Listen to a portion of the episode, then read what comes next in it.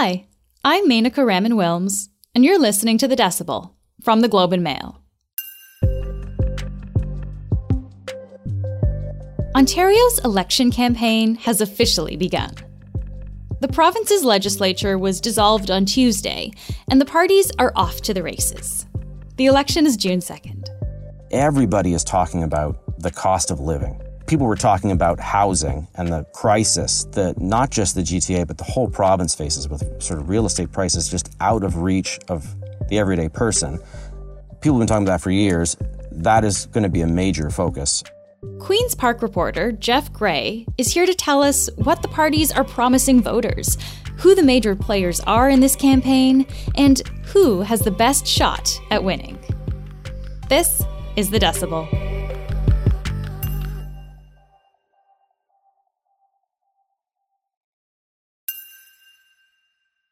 Jeff, thanks for joining us again. Thanks for having me. It's great to have you here. So, we're talking on Tuesday morning, but we are expecting that on Wednesday, the Ontario election is going to kick off. So, the premier, Doug Ford, is, is running for re election now. And being the incumbent can both help and hinder you because you are running on your record. How much support does Doug Ford have right now? Well, if you look at the polls, Doug Ford and or the progressive conservatives, depending on how you ask the question, are in the mid 30s, I think, percentage wise, generally. But you you know, you have to look at Doug Ford as a politician is a very polarizing figure. And, you know, strategists with the other parties point out that he is well liked by a core group and he is detested by another group of Ontarians. And so his popularity also has sort of waned, waxed and waned if you go back to when he was first elected and he was really seen as sort of a combative figure. But then the pandemic happens and he gets uh, in front of the cameras every day. He has to reassure people. And he was sort of seen as uh, premier dad for a while. He was outraged about price gouging, and, and his numbers were very, very popular. It's a common phenomenon in a crisis. They call it rally round the flag.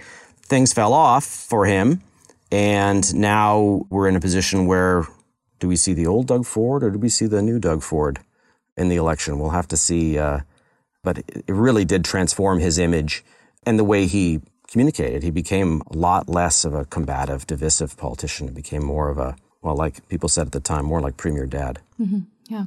And then, of course, the provincial Liberals are hoping to beat Doug Ford in this election uh, with their leader, Stephen Del Duca. And this will be his first election. He does not have anywhere near the same name recognition that Doug Ford does. But people may have heard of this, this promise that he's been touting in the last week. This has this very catchy name called Buck a Ride. What is Buck a Ride, Jeff? And what, what are the Liberals trying to do with this? Well, it was a smart little slogan. They're kind of playing on the old Doug Ford, pre pandemic Doug Ford, they were obsessed with loosening the rules around alcohol in Ontario. When Doug Ford was elected in 2018, he promised that he would lower beer prices, a buck a beer. Mm-hmm. That didn't quite work out. But that's where this buck a ride, they're kind that's of playing off ride. of that so, slogan, so yeah. Del Duca's brought this back. He's I'm going to make transit cost a dollar across the province and call it buck a ride. So it's catchy. It's a little dig the trouble with Buck a Ride is, of course, people are pointing out that can transit systems cope with the flood of riders and the, the subsidy that you're going to offer? I mean, suffice to say, there's a lot of numbers that don't necessarily add up and people are talking about, but people are talking about it. And that's what Stephen Del Duca needs. Uh, strategists with the other parties think that when people see Stephen Del Duca, he's a bit of a policy wonk kind of a guy. He doesn't have the sort of folksy kind of charm that some people see in Doug Ford. The other parties think he's a liability and they, they spent some money running attack ads against him in the last few months, even. Both parties, the NDP and the PCs, ran these ads that almost seemed indistinguishable from each other, targeting Del Duca, which was interesting. Stephen Del Duca wants you to forget the years of liberal scandals and corruption. But he worked side by side with Kathleen Wynne as their government sent our hydro bill skyrocketing and sold Hydro One while their insider friends got rich. You might not remember his name, but you'll never forget his record as Kathleen Wynne's right hand man, making big cuts and bad choices together. So that's interesting. So Del Duca needs to kind of get his message out, but in some ways, even though people don't recognize him, that might be okay because they're not trying to draw attention to him as, as a leader. Is that that seems like a strange strategy in a way? Well, I think they got to do both. They have they've today they've released a bunch of videos that show him with his family. What'd you do at school today? I don't know. Nothing? You did nothing at school? I don't know that I believe that. Our household is like many other households two kids, two dogs, two very busy careers. They're trying to introduce him as kind of uh, an everyman suburban dad, which he is. He has two kids. Uh, they live in York Region, north of Toronto. But the other guys are going to point out that he was in the government of Kathleen Wynne, Doug Ford's predecessor, the Liberal government, that was almost wiped off the map and left with just uh, seven seats in the legislature after the 2018 election. Kathleen Wynne had become extremely unpopular amid rising costs of uh, power, energy. And anyway, they're going to try and remind people that, well, Stephen Del Duca was her transportation minister. He didn't do buck a ride then. He raised, he, he was okay with raising fares back then. You know, mm-hmm. that's, that's the sort of the play that they'll make. So, and as you say, coming out of the Kathleen Wynne era, so the previous premier, the Liberals did not do very well in that next election. They actually only won seven seats out of 124. So they're coming from a very low point here. The official opposition is actually the NDP in Ontario, led by Andrea Horwath. Uh, and she's going into her fourth election now, Jeff.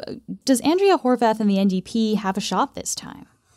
Well, if you talk to them, they say they do. And they point out look, they came very close. There were polls in 2018 actually for a while showing them in the front. And they couldn't put it over the top, and there were a number of reasons for that. One of them being that the, the Liberal Party, they actually ran ads targeting the NDP near the end of the campaign, even though their cause was lost. There are other people in Ontario that, when you say NDP and they're my age and older, they think of Bob Rae and his government in 1990 that um, had a lot of problems. But anyway, so that that was part of it. The, sort of the hangover. The people, oh, the NDP, we don't want to have. Uh, they're going to make our taxes go up. They're going to spend too much money. They're not good managing the economy. These are the things that people throw out at, at them. But they still did pretty well. And the problem I think now is, so now they have they've done very well with fundraising. They have a great, well-funded campaign. And they've never spent the maximum that you're allowed to spend. They're going to spend that this time. They also think that Andrea is. Um, the only leader that doesn't have kind of the baggage the other two leaders have. Uh, that she she's more popular than the party in polls, so they feel pretty good. But they had a really probably their best shot at winning last time. Super unpopular premier, complete liberal collapse, and they couldn't get there. So this time you're going to have the liberals doing a little bit better, presumably. That hurts the NDP. You know, do they end up splitting the vote, and where does that leave them? Mm-hmm. Okay, so we've talked about the PCs, the Progressive Conservatives, the Liberals, the NDP. What about the Green Party? Are they a force at all in Ontario, and, and what do we expect to see from them? Well, they, they hope to double their seats. How many from seats one, do they have? From one to okay. two, I think is their realistic, uh, maybe even more. Maybe they'll triple their seats. The Green Party, um, you know, federally kind of imploded. So they always want to make it clear that they're a separate animal, and they certainly are. Uh, the leader Mike Schreiner, who represents uh, the riding in Guelph. They've put out some pretty smart policies. He's a very articulate uh, guy, well liked as a politician, as a leader. You know, they've got some interesting candidates. Do they have a shot at some of these ridings? They think they might actually increase their seat total and actually have a caucus that can meet outside a phone booth. We'll see. But I don't think they're going to be a force We talked a little bit about transportation with the Buck a Ride promise from the Liberals. What are the Progressive Conservatives promising on the transportation front? So they are structuring their whole campaign around this, really, which is uh, the slogan is "Get it done." They're the party of yes. They keep saying they say yes to things. Doug Ford's bus is called the Yes Express, and what they are selling is they have revived a bunch of highway projects, but two in particular in the Toronto area one which is called the 413, which goes back a number of years, was shelved by the previous Liberals. It would arc around the western suburbs of the city of Toronto. Very large highway, would cut right through the protected green belt. Cost, nobody really knows, six, ten billion dollars more probably.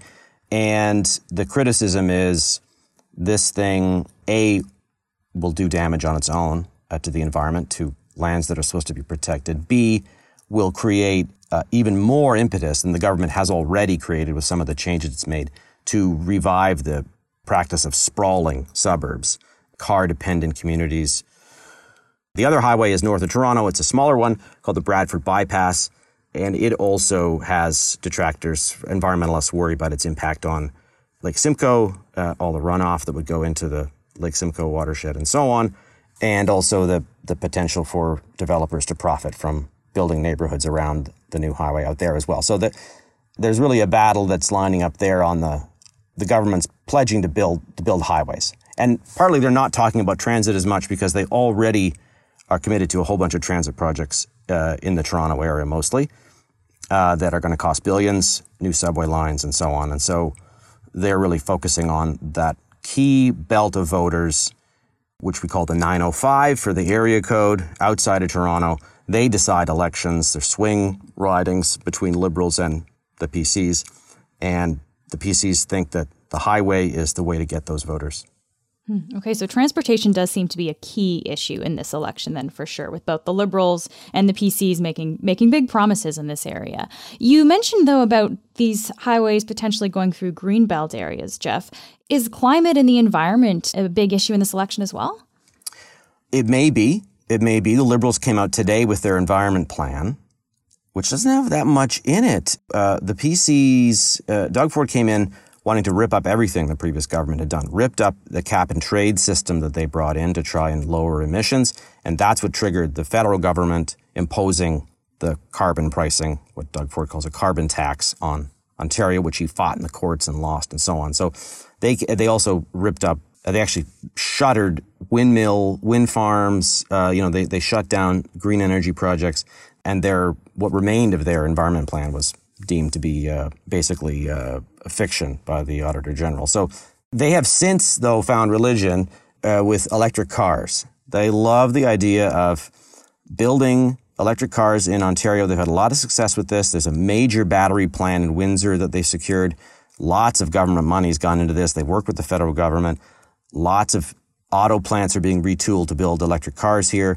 They also connected to mining for the stuff you need to get in the batteries up north. you know, that's that's their. When you ask about the environment, that's what they say basically. Ford was just making an announcement earlier this week with Trudeau about this, wasn't he? About electric cars. They were back out in Windsor with Stellantis, and the, the plants in Brampton and Windsor are going to make uh, electric vehicles. And that's the same company that's also got this major battery plant to make batteries for, for the cars, too. So, so that's their push. But they don't talk about the fact that they killed the government subsidy if you want to buy an electric car. They're still much more expensive than regular cars. They got rid of that. And they don't want to talk about some of the other problems with their environment plan and the you know there's they weaken protections for endangered species to make it you know developers make it easier for them to build things they did a whole litany of things that environmentalists have seized on uh, although as i said the liberals today aren't committing to returning to their cap and trade system or anything like that they're they're just talking about tightening the uh, rules that the Ford government has brought in for big emitters. What about the NDP? What are what are they doing on the environment file? They, for for a long time, already put out a huge uh, environmental plan. They call it sort of named after the similar approach in the United States. They call it the Green New Deal, and it has essentially everything under the sun you could imagine in there. So I expect that they'll make climate change uh, and the government's failures on that front a, a big part of, of their campaign going forward. Another big issue is affordability. Everything costs so much these days. Inflation is skyrocketing as well. So, who's got a good pitch for making things more affordable for people in Ontario? Well, they all love to talk about that. That just seems to be the theme of the campaign. Like everybody is talking about the cost of living people were talking about housing and the crisis that not just the GTA, but the whole province faces with sort of real estate prices just out of reach of the everyday person. People have been talking about that for years. That is going to be a major focus, I think. The government talks a lot about how they've made, tried to make it easier to build things and build faster and that they've got record housing starts this year, over 100,000. And I think all the parties are going to make similar noises about helping people to afford homes, trying to encourage more affordable housing, all that stuff. And so you, I think you do have uh, all the parties talking about almost every promise. They try and frame it as a way to save you money. Like even you mentioned, we were talking about buck a ride. Mm-hmm. The first sales point is we're going to make it more affordable for you, not we're going to improve transit. We're not, you know, save the environment. You know, everything goes back to this affordability issue. And for people outside of Ontario, what might they be watching for in this election? Well, I mean, one, one thing would be um, the extent to which COVID 19 plays a role in the political debate. We go from sort of a daily crisis for two years, and here we are in an election where I haven't heard them talk about that. I haven't heard them talk about the number of people who died in long-term care. None, none of the, even though the opposition was talking about this a lot when it was happening. And, you know, is that a reflection of polls telling everybody that people are done with this thing? They don't want to talk about it anymore. Hmm, I also wonder though, just because of this the the 905 region that we talked about a little bit about how key that suburban area of Ontario is for an Ontario election, but also for a federal election. Like most federal parties know, they need to win that 905 suburban Ontario region in order to win a federal election.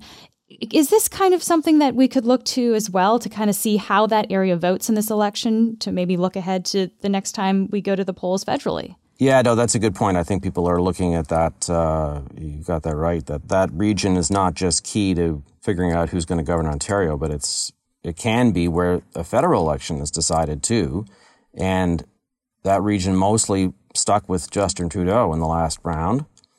But Ontario is weird, uh, and I don't know why this is. But if you look back, Ontarians tend to elect the other guys. So whoever is in power in Ottawa the other guys win the next round in Ontario and vice versa. So I, I can't imagine that anyone is doing this consciously. so, so yeah, why is that? Like an unconscious balance? I haven't way, really ever looked into. Yeah, it's like we don't we don't trust those guys. We're to elect these other guys to keep them in line. Or I don't really understand how this can be true. But I think if you look through, that is generally what happens. So that maybe also is a way to read the tea leaves of what um, what will happen in future elections. I mean, it's certainly the appealing to those voters in Toronto suburbs is a key key component of any election campaign. Hmm. Jeff, I know it's very early in this process, but from where things stand now in this race, who looks set to win this election? Well, I don't, you know, I don't, I'd never predict anything but the polls are very consistent showing Doug Ford winning. Uh, they definitely show him within reach of another majority. There's still a long campaign to go before he gets there, um, and a lot could happen. But you do have this dynamic of maybe the Liberals resurge, and so you have a divided opposition, and, and that helps Doug Ford. So, I mean, if not a betting man, but the polls now suggest it's Doug Ford's race to lose, I think. Jeff, thank you so much for taking the time to speak with us today. Oh, thanks so much. Thanks for having me. I'm sure we'll check back in as this election continues. yes, it's it's going to get interesting quickly.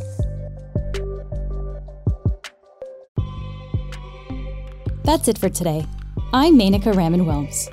Our intern is Emily McPhail. Our producers are Madeline White, Cheryl Sutherland, and Rachel Levy McLaughlin. David Crosby edits the show. Kasia Mihailovic is our senior producer, and Angela Pacienza is our executive editor. Thanks so much for listening, and I'll talk to you tomorrow.